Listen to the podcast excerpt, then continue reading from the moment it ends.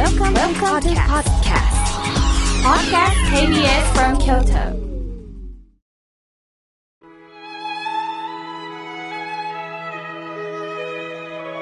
改めまして僧侶の河村明慶です今日の法話のテーマは怒りから笑いについて変化しようについてお話しします私事で申し訳ございません先日大好きな浜田省吾さんのライブに行ってきましたまあ、今はチケット購入が厳しくなりましてね、転売できないように身分証明書、ファンクラブの会員証を提示しての入場となりました。昔は友人を誘えたのですが、今回は一人のみの入場です。浜田省吾さんは歌からのメッセージもあるんですが、トークでも楽しませてくれます。私たちに、みんな、これまでいろんなことがあったよね。僕もあったよ。でも、これが僕たちの人生なんだ。だから、引き受けて生きていこう。そして、最後は笑って人生が遅れたらいいよねっておっしゃったんです。この笑って人生が遅れたらいいよねというのは、河村明慶の心が笑顔になるラジオにつながるなと思ったのです。笑うというのは、ただ嬉しいから笑うのではありません。辛い状況も怒りも様々な状況を抱えた中で、私はこれがあったから人生が豊かになったんだよなぁと引き受けられたとき、微笑みが出るのでしょう。そのためには時間がかかります。先日、京都で法話会がありました。まあ、法話のご案内はね、河村明家の日替わり法話で、あの、紹介しておりますので、また覗いてください。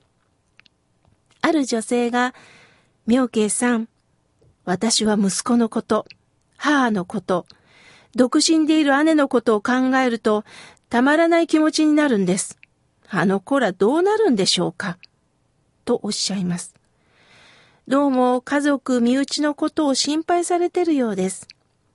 私はかえって彼女の表情を見て気になったんです。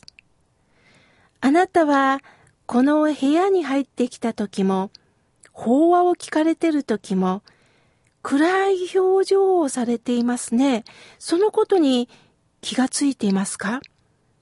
あなたの表情はやがて子供さん、お母さんやお姉様にも伝わっているんではないでしょうか？まず、あなたに笑顔が出ていませんよ。と伝えたんです。すると彼女はびっくりした顔で、え？私に笑顔？相手が暗い暗いと思ってたけど、私もそんな表情だったんですか？考えてもみませんでしたっておっしゃったんです。さらに彼女は、そういえば毎日イライラしています。そうおっしゃったんです。心の中に怒りを持っているからイライラする。じゃあ、その怒りはどういう時に起こるんでしょうね？怒りっていうのは精神的なこともありますが、それだけではありません。体調が優れない時、やはり怒りが出る時ありますよね。体が重く感じたり、イライラする。また、例えば女性だったら、えー、生理の時、または更年期の時、ホルモンのバランスを崩して怒りっぽくもなりますが、ホルモンに関しては、これは男性も同様です。ある健康雑誌の更年期テストっていうのがあって、その中で、最近笑ってないという人は、更年期の兆候って書いてあったんです。ああ、そうなんだ。笑えないっていうのは、精神的なことだけではなくって、体調が優れない時にも、もちろん余裕がないですから笑えないですよね。では、笑うためには、落語を聞いたり漫才を聞いたり、テレビ、ラジオで笑える番組を探したらいいのってなるかもしれません。中には、笑いが周りにないのよね、と嘆く方もおられます。しかし、楽しいことが外から降ってくるとは限りません。どうしたらいいかというと、自ら楽しんだり、自らが笑いを作ったらいいのです。どういうことかというとね、幸せは降って湧いてくるんではないんです。残念ながら幸せがある場所、幸せが上から降ってくるところってないんです。自分が作るしかないんです。浜田省吾さんのコンサートで隣の席にいた女性がね、まあ、ものすごく盛り上がってるんですね。まあ一人でここまで盛り上がれるんだなと思ってました。そして盛り上がりますからもう全身で踊ってるんです。その手が私の腕に当たるんです。まあ痛いなと思ってね、普通なら怒りも出るかもしれません。しかし、彼女は浜省のコンサートで発散させてるんだろうなでも、あんまりダンスって上手じゃないなと心の中で突っ込んでたら、自然にプッと笑顔が出たものです。そのように、私の見方、考え方で、いつだって笑いって作れるんだなと思いました。帰り際に、当たったでしょ？痛かったでしょ？って彼女が声をかけられました。いえいえ、まあまあ当たっていたいっていうよりも楽しんでおられるなと思って感心してたんですよ。そしたら、ありがとうございますと笑顔でした。さて、私の友人は忘年会続きでいつも深夜に帰る夫に怒りです。友人から、もう毎日ね、怒鳴ってるんだけどね、夫も無視するのよ、と愚痴をこぼします。私は、ご主人が出かけるときに、玄関の表札に、本日、22時に閉店します、と張り紙をしてみたら、って提案してみたんです。友人は早速試したそうです。そのままご主人は出勤し、夜10時前に、ご主人がインターホン先で、ピンポーンって鳴らしたそうです。そして彼女は、はい、こちら動物園って言ったら、ご主人がすいません。今から入りたいんですが、もう閉店でしょうか？って言ったそうです。すると彼女は、もうここの動物園はね、規則がありますから気をつけてくださいね。特別ですよ。と言いながら、ご主人を入れたそうです。まあ、それぞれの、やはり、ね、生き方、それぞれの個性があるという意味で、こちら動物園というふうにね、言ったみたいですね。先日、御門徒のお宅にお参り行きました。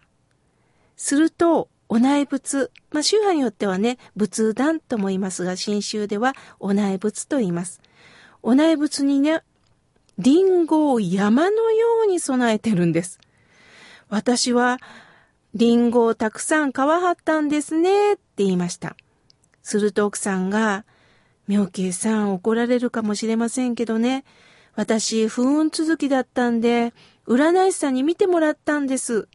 すると、リンゴの正面を阿弥陀さんに向けて備えなさいって言われたんですって言うんです。まあ私はね、なんでそんな迷信信じるんですか？ということなく、ニコって笑って、こう突っ込みました。あのー、リンゴの正面ってどれですか？って聞いたんです。すると奥さんは、え？まあほら、あの、リンゴの上のヘタ？これが曲がってる方が正面かなと思って、ヘタが曲がってる方を阿弥陀さんに向けたんですけどねって言います。まあ私はね、下手なこと言わんと、リンゴに正面も裏もありませんよ。阿弥陀さんに向けないから不運次々とは、まあ誰が言ったんでしょうね。迷信ですよ。と伝えました。人間は確かな情報でもないのに、つい鵜呑みしてしまうんですよね。後で二人で大笑いをしたものです。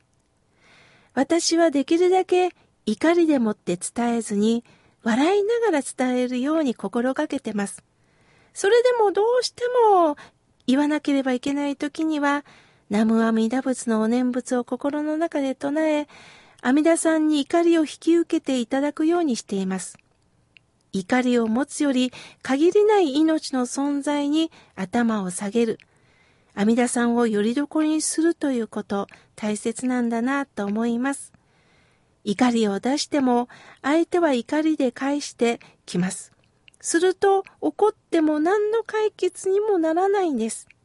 相手に文句を言うのではなく、相手によって私がまた浮き彫りになるんだよな。相手を変えるんではなくって、上手に気持ちを動かしてもらうにはどうしたらいいのか、これは工夫次第なんですよね。まず生活の中に皆さん笑いを見つけませんか？今日は和解の日。まずこちらから柔軟になって相手に向き合いましょう。きっと怒りを鎮め忘れさせてくれる。これが笑いなんですね。